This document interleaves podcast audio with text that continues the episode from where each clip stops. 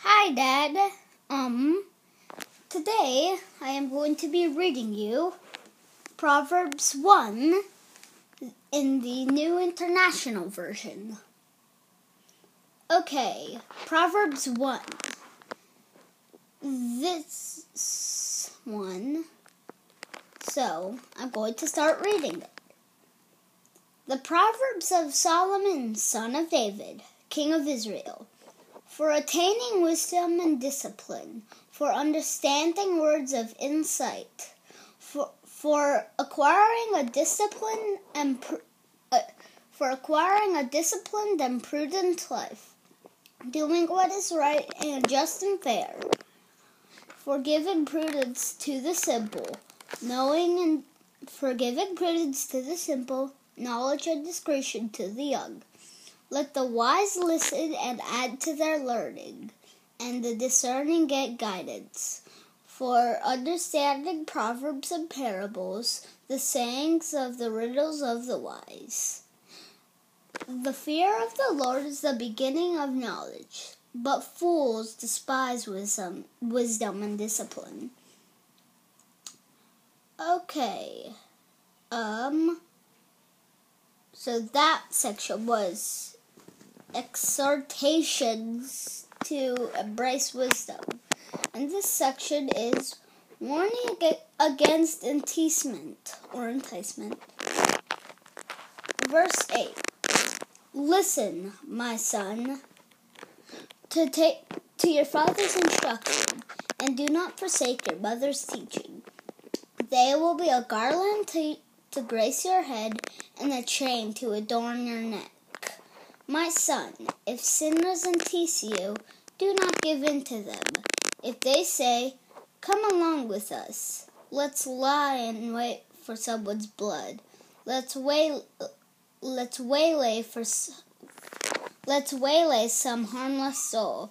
Let's swallow them alive, like the grave, and whole those who go down into the pit we will get all we will get all sorts of valuable things and fill our houses with plunder and throw in your lot with us and we will share a common purse.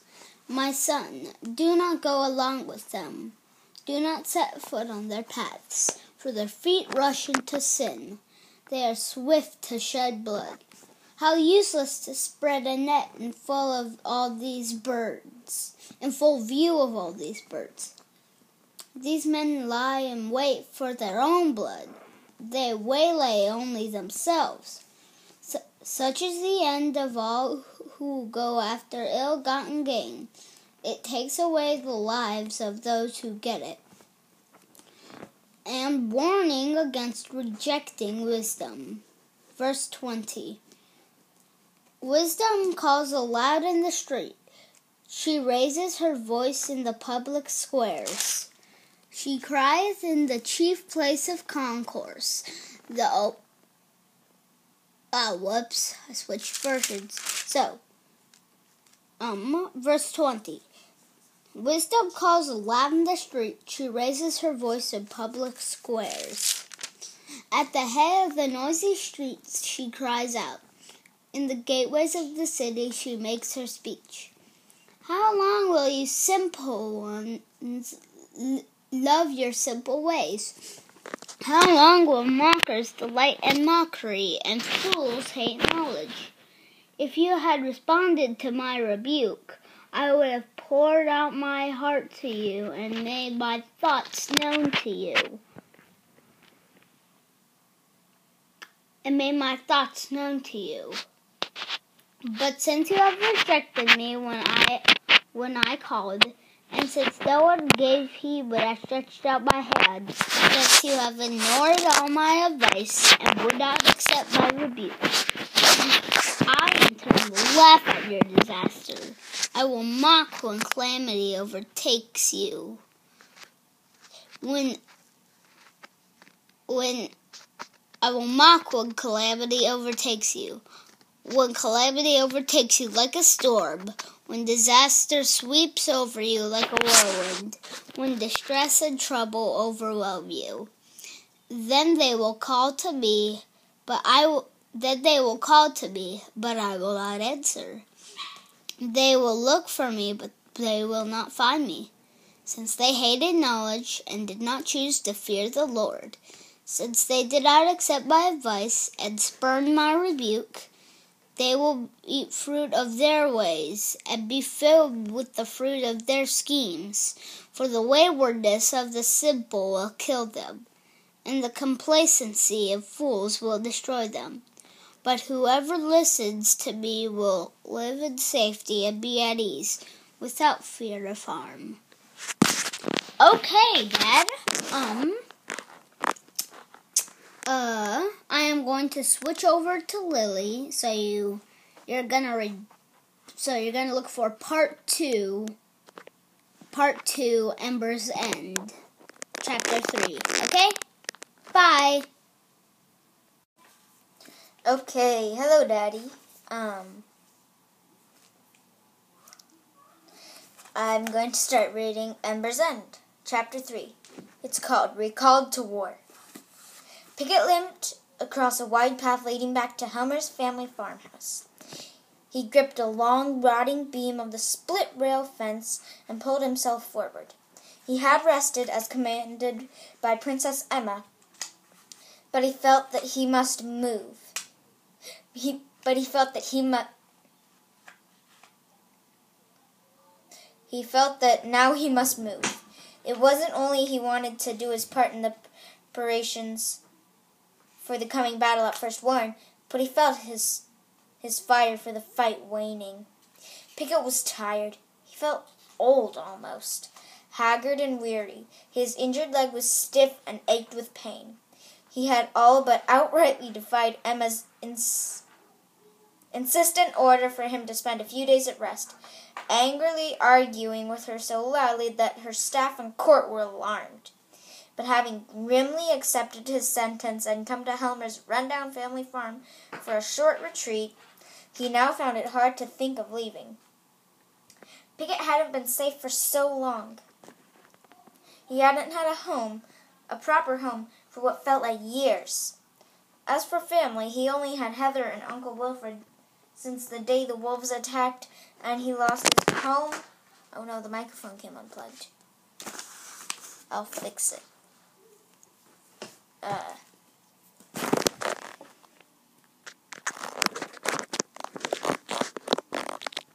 okay, I think it's back in. As for family, he only had Heather and Uncle Wilfred since that day the wolves attacked and he lost his home, happiness, and, for a while, hope. Piggott didn't know if Uncle Wilfred was even still alive, but this farm Helmer's family farm, where his sister Erin and his niece Wheezy lived, felt both homey and safe. Safe. He felt a deep, soul-weary longing to stay. So he knew, so he knew he must go, must move. His errand wasn't over. Not as long as Heather and the rest of their family might be alive not nor as long as any rabbit in Natalia trembled beneath the vast ravenous shadow of Morbin Blackhawk and his prey lords. Piggott stopped and retied the long black scarf around his neck. He leaned against the yielding fence and gazed across at the sagging farmhouse set amid an ocean of pale, swaying grass. The setting sun sprayed rays of gold that played along the prancing grass and glinted on the old house. He watched on and on as sun dipped lower, as the sun dipped lower. His hands played absently with sticks he gathered along his walk. Piggott took his knife and trimmed and scored the stout twigs, fitting them together in their center. From his pocket he withdrew a ribbon, long and blue. Tying the several sticks together, he stared through the tears at what he'd made. Hurried footfalls sounded behind him and he swung around, hand darting to his sword hilt. It was Wheezy, running up with a smile. Don't cleave me in two, Piggott Packslayer! She raised her hands as as she crossed the last yards between him. I have word from the city. Am I recalled? Piggott asked. You are, Captain Longtreader, she said. The princess wants you back tonight for a council. It seems the enemy might be on the move. Piglet nodded, then turned away, then turned back to glimpse at the last glowing light fall on the swaying field. He limped back from the fence, drew back, then launched his creation. He sent the star stick sta- sailing through the air, its blue ribbon ripping in the winds, rippling in the winds. It rose and fell, disappearing at last amidst a dark, distant patch of tall grass. Piglet stared at the spot, blinked, then turned back to Wheezy. Should we go get it? Wheezy asked. No, Piglet replied, limping ahead. I'll find it after I find Heather. He heard Wheezy's steps as she caught up to him, and they rose towards the house. The evening settled. The evening settled in as they walked, and the and the house began to glow with lamplight. Erin emerged on the porch and gazed out into the deep, e- into the deepening evening. Seeing them, she smiled and returned inside. Piglet's leg was getting better, but it still ached. His limp seemed certain to be a lifelong remember of these days of war, however long his life would last. He gazed up at the first stars, marking the vague traces of the warrior constellation high above. Was that my ribbon? Wheezy asked. Maybe. Maybe? Wheezy frowned in mocked severity. Picket thing stealer, bane of the doves. Piggott sighed. You're never gonna let me forget that song, are you? No, I can't see that ever happening. They entered the house. Erin was waiting in her familiar chair. You seem about to leave me, she said. Yes, ma'am, Piggott replied, looking down. The war, the cause. I was sitting in this very chair, Aaron said, squinting against tears, when Homer first left to join the war. When, when Cause and Crown took my brother away. How old was he, mother? How old was he? How old was he, mother? Wheezy asked. About Pigot's age. Erin wiped her eyes. He told me he planned to come back, to finish his fighting and return to the farm.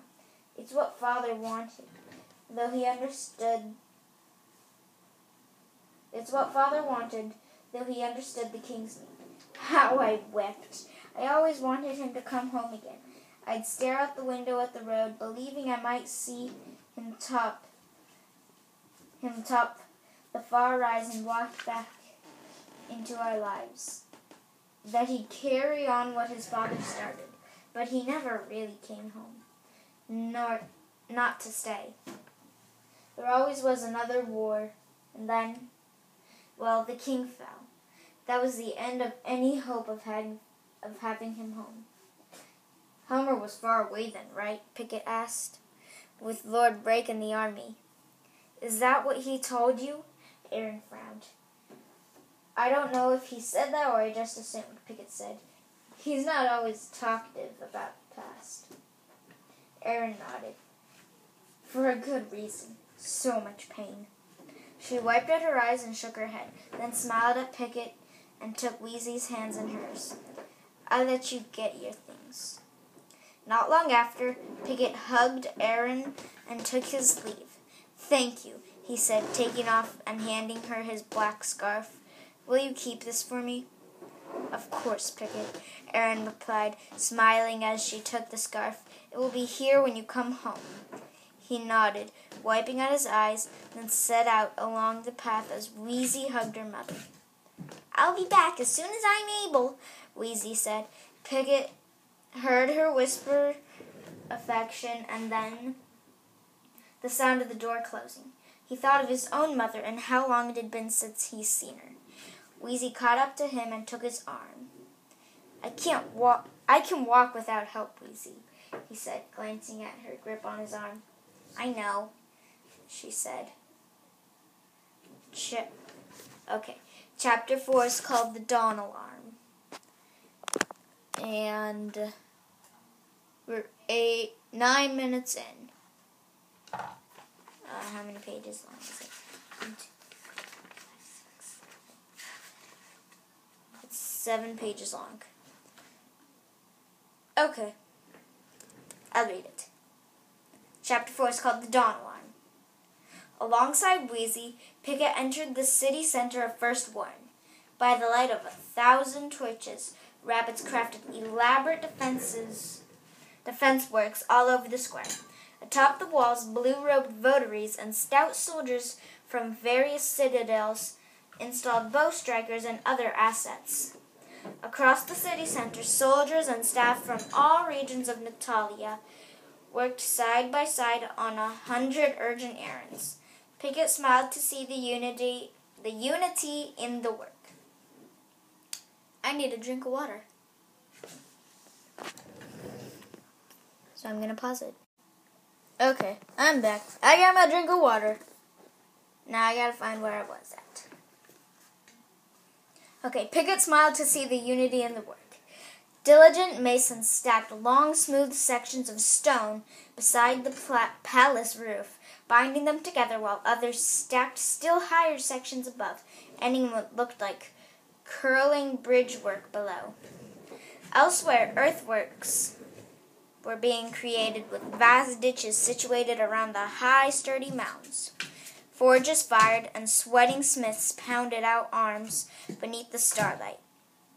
I'm angry that sh- I'm angry that she's left me out of this work, Picket said. She's no fool, Pick, Wheezy answered. She knew you'd never rest here, and resting's what she needed from you. You're not missing out on the work. You're doing it. She needs you as fresh as possible for what's ahead. Picket grunted. You make a good point, she replied. It's not hard to see who trained you. Your master, my beloved Uncle Helmer, has the sw- same sweet fallacy with language. He grunted again. Soon they were inside the palace, hurrying past the sentries, who saluted wide eyed as they saw Picket limping past. Wheezy smiled at their awe. Need a hand? Need a hand? Wheezy asked as they reached the foot of the stairs. Actually, they're easier than flat ground, Picket said. Taking the banister in hand and pulling himself up, he took several steps at a time. They reached the top and moved into the long corridor leading to a large hall, busy with officers and soldiers coming and going. Captain, an officer called. It was Lieutenant Workin, saluting as he ran up. Captain Longtreader, if you please, Princess Emma awaits you in the counseling room. Got itch. Okay. Thank you, Lieutenant, Picket said, and then started for the room. Lieutenant Workin coughed. Sir, I'm sorry, he said, glancing at Wheezy. The council is only for the highest ranking lords and officers by the princess the princess's invitation. Picket frowned and was about to speak, but Wheezy shook her head at him, then smiled at Lieutenant Workin. Of course, Lieutenant. I came only to make sure he didn't get lost. And you should have seen how much help he needed on the stairs. Picket, she said, turning back to him. I'll be waiting for you beneath the seventh standing stone. But Wheezy, I'm sure. Go on, Pick. I'll be waiting for you there. She smiled, turning around. She smiled, turned around. What is that? Okay, I think it was the bike. She smiled, turned around, and walked back the way they had come.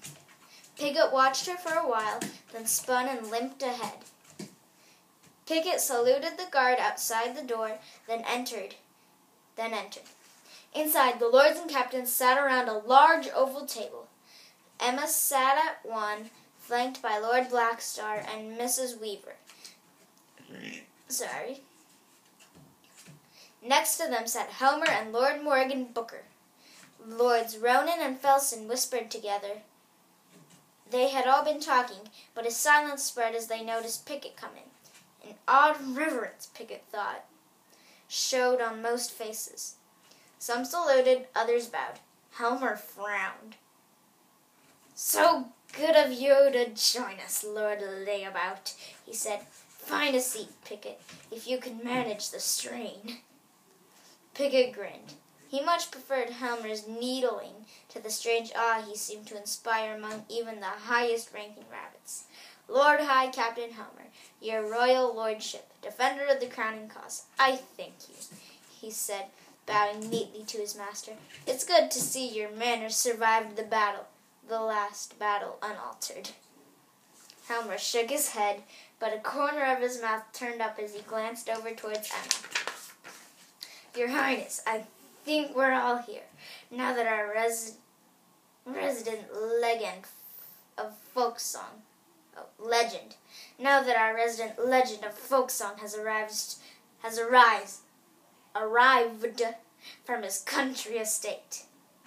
Welcome, Captain Longtreader, Shredder, Emma said, smiling tenderly at him. Piggott bowed, then found an empty seat beside Hayward. My lords, my lords and captains, Emma con- continued, I am reliably informed that Morbin is massing his army north of Grey Grove, and what we have awaited is nearly upon us. We can expect his attack within the week. She nodded to Captain Fry. Your Royal Highness, Captain Fry bowed before turning to address the room. We don't expect to be ready with our defenses before ten days. He glanced at Hayward, who nodded. This intelligence, which was hard won, is ill news for us. We must press on, Emma answered. What else can we do? Press on, Lord Morgan said, and others nodded and echoed his assent. Your Highness, Mrs. Weaver said, we must meet with the Terralanes at once. It is vital. Emma nodded, concern played playing over her face. She glanced at Helmer, who looked away. And we must get the most vulnerable away safely to Harbone, Lord wrote. It's clicking again. Why is it clicking? Okay. We must get the most vulnerable to Harbone, Lord Ronan added, unless they are unless they are already safely away. The last travelers are the last travelers are preparing to leave now, Helmer said. I'm afraid we must send a sizable escort along due to the due to the nearness of the enemy. I don't like it, Miss Weaver said, shaking her head. What else can we do? What else can we do, wise mother? Helmer asked without a hint of rebuke in his tone. Mrs. Weaver shook her head. Piggott thought he read the means he read the means of her concerns. Nowhere is safe. All choices are heavy with peril. They go to Harbone, Emma said firmly. It is the best decision I can make. I will go with them. And the same escorts that seize them there will bring me to meet Prince Kylan of Terlane. I will assemble a party, Your Highness, Helmer said, bowing his head quickly to her. Lieutenant Hayward, Emma said, is the coordinated defense unit working well together? Yes, Your Highness, Hayward said. He coughed nervously and glanced over at Piggott. Piggott nodded to him com- confidently, and Helmer and Hayward continued. Lord Captain Helmer has scoured every battle borough with, with help from Harbone's Captain Braffix and Lord Ronan's elite guard. We have brought all the weapons we can into the city. Emerson is overseeing the installation installation and fitting out the bow strikers and other defense, defensive measures. He has helped equip the high wall wardens, and this has and has hardly taken a break since your victory. Our victory, Lieutenant. Yes, Your Highness. Go on, Hayward. I am heading up the special cons- the special constructions under Captain Helmer, and my team of brother votaries from Halfwind has been excellent. As Captain Fry said, at our current rate of preparation, we need at least ten days. Thank you, Hayward. Counterintelligence? She asked, looking back at Captain Fry. I wonder what. Huh, I'm going to see what counterintelligence means. Um.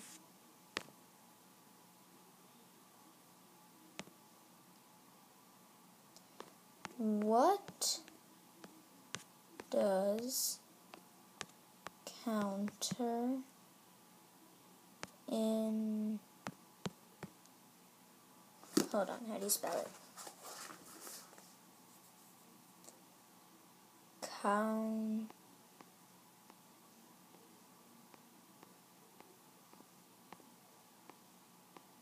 hold on.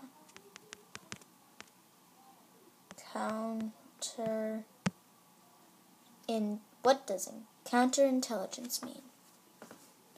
Okay Counterintelligence means activities designed to prevent, to prevent or thwart spying, intelligence gathering, and sabotaging by an enemy or other foreign entity. So I think it means like traps for the enemy. Okay.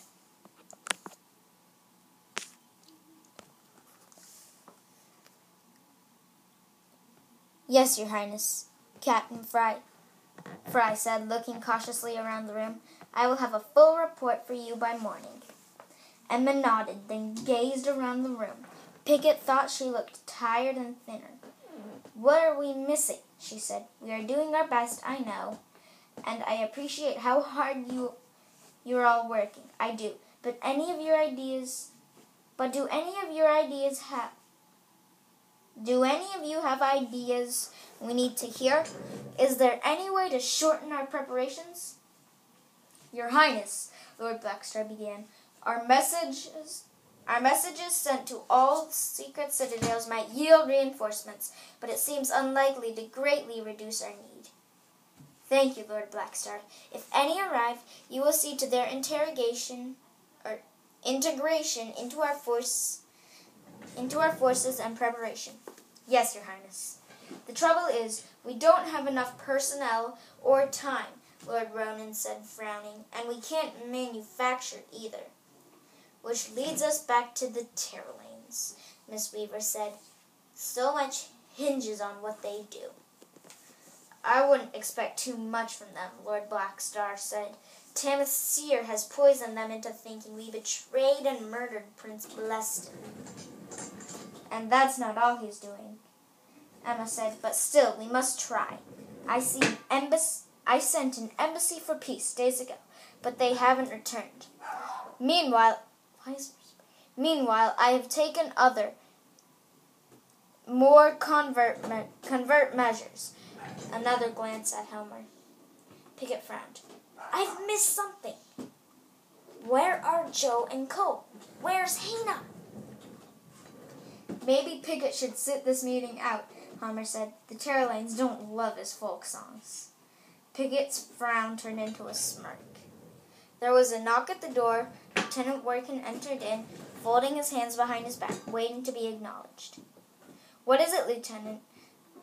Emma asked. I'm sorry, Your Highness, but a band from Halfwind just arrived, Workin said, and their leader is demanding to speak to you. Their leader? Emma said, who might that be? The door was pushed open, and a gallant gray rabbit strode in. Wilfred Longtreader, Your Highness, he said, bowing low, reporting for duty. Picket leaped to his feet. Uncle Wilfred! Sidestepping his chair, he limped quickly across to fold his uncle in an embrace. He felt the strong arms close around him. I thought we lost you. I can't believe you came. How is this possible? There is much to tell, Picket, but you can thank old Joan for my recovery when she arrives. Uncle Wilfred said, giving a final squeeze to his nephew's neck. He broke free and turned to face Emma. But first I must share urgent intelligence. Forgive me, but that's why I insisted on the interruption, Your Highness, he said, bowing low, bowing low once again. Please go on. Emma stood up. Uncle Wilfred bowed, then cleared his throat.